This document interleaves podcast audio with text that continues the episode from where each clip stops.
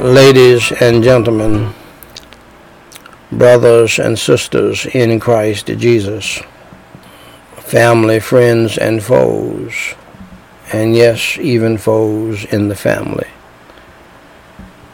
and to the standing between the living and the dead, service family members who have been with me now over 770 days in this devotional service, my beloved.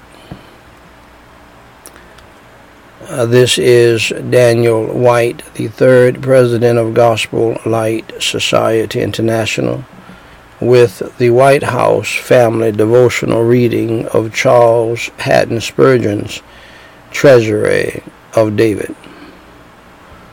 Uh, this is episode number 154.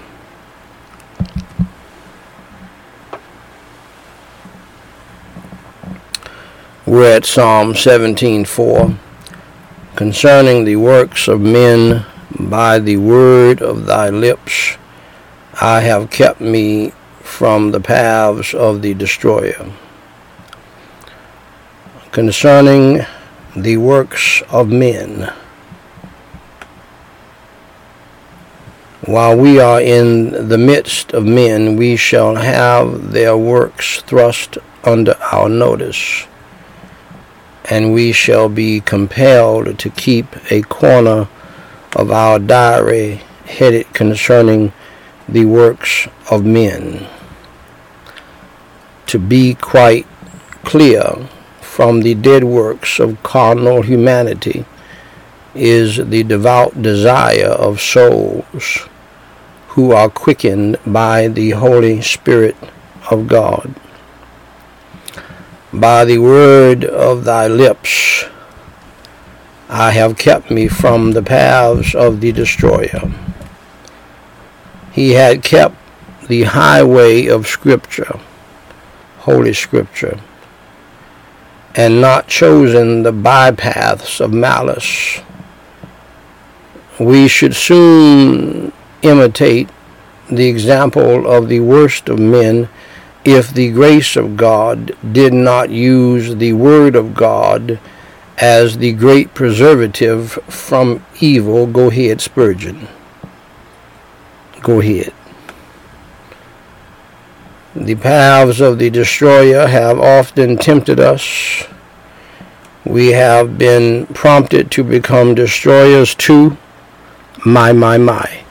When we have been sorely provoked and resentment has grown warm deep down on the inside. But we have remembered the example of our Lord who would not call fire from heaven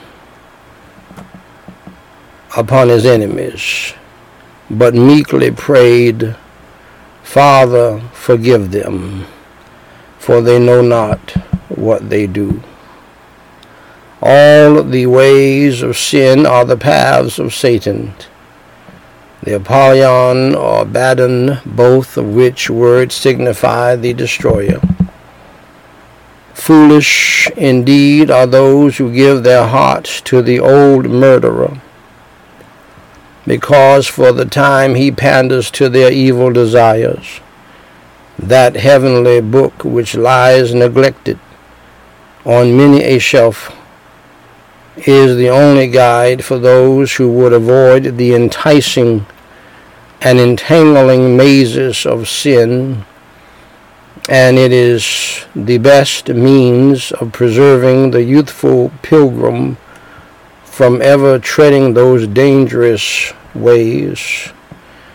We must follow the one or the other, the book of life or the way of death the word of the Holy Spirit or the suggestion of the evil spirit. David could urge as the proof of his sincerity that he had no part or lot with the ungodly. Amen. In their ruinous ways. How can we venture to plead our cause with God unless we also can wash our hands clean of all connection with the enemies of the great King? Go ahead, Spurgeon, and glory be to God. Shall we pray? Holy Father God, we praise you and we thank you for your holy word and for your servant. Uh, he being dead yet speaketh. What a blessing. As always, help us never to forget this time together around your holy word. In Jesus Christ's name we pray and forsake. Amen. Now, dear friend, thank you for listening to the Whyte House family reading of Charles Haddon Spurgeon's treasury of David.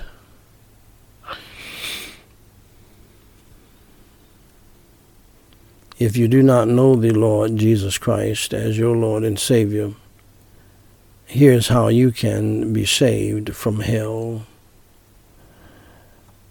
and walk with the Lord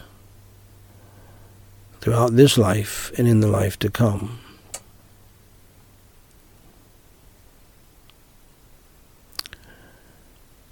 in that wonderful place called heaven. First, dear friend, accept the fact that you are a sinner and that you have broken God's law. The Holy Bible says in Romans 3:23, "For all have sinned and come short of the glory of God." Second, accept the fact that there is a penalty for sin the Holy Bible states in Romans 6:23, "For the wages of sin is death." Third, dear friend, accept the fact that you are on the road to hell right now as I speak. Jesus Christ said in Matthew 18:8, "Wherefore, if thy hand or thy foot offend thee, cut them off and cast them from thee. It is better for thee to enter into life halt or maimed, rather than having two hands or two feet to be cast into everlasting fire. Also, the Bible states in Revelation 21:8, But the fearful and unbelieving, and the abominable, and murderers, and whoremongers, and sorcerers, and idolaters, and all liars shall have their part in the lake which burneth with fire and brimstone, which is the second death. Now, dear friend, that is all very bad news. But here's the good news. I have some good news for you. It is called the gospel. Gospel means good news.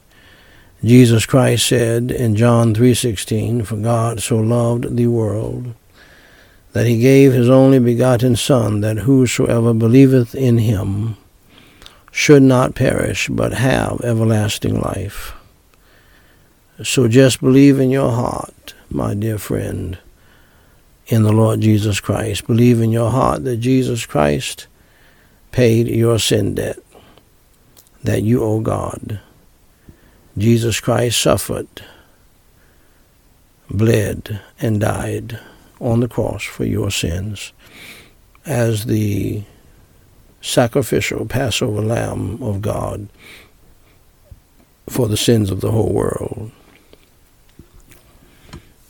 Jesus Christ went through hell and went to hell for you so that you would not have to go to hell.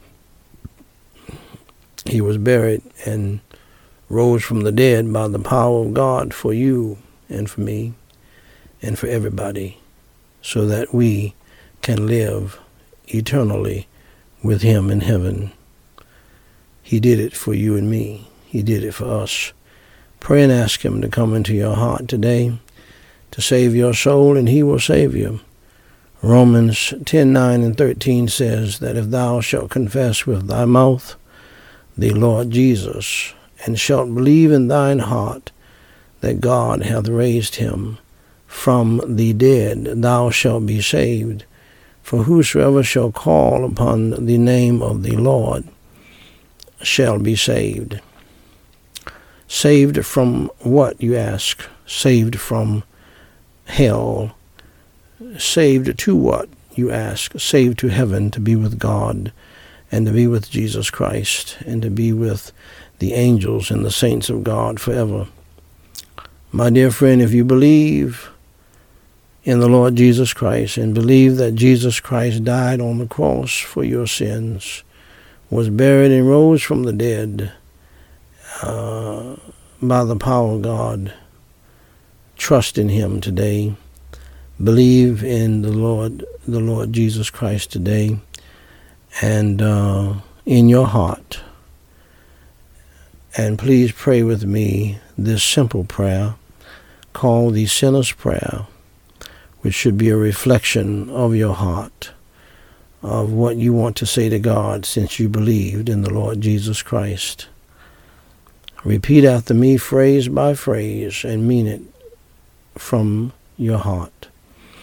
Holy Father God, I acknowledge that I am a sinner and I have done some bad things in my life in your sight.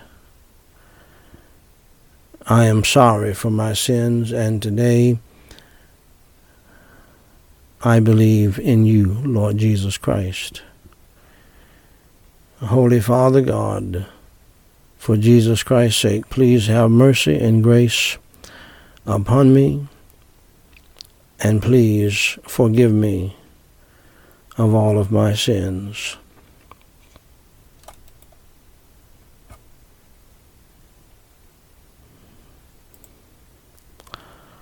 Please forgive me of all of my failures and my faults.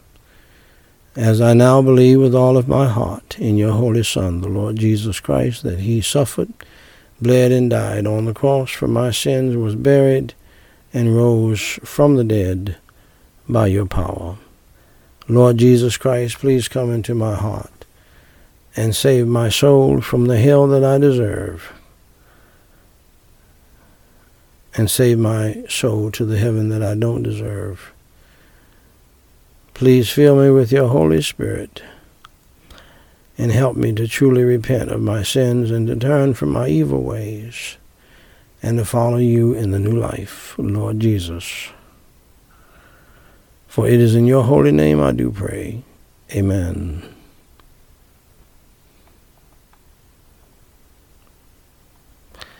Now, dear friend, if you believed in your heart in the Lord Jesus Christ, that he died on the cross for your sins, was buried and rose on the third day, allow me to say to you, congratulations on doing the most important thing in life, and that is believing in the Lord Jesus Christ as your Lord and Savior.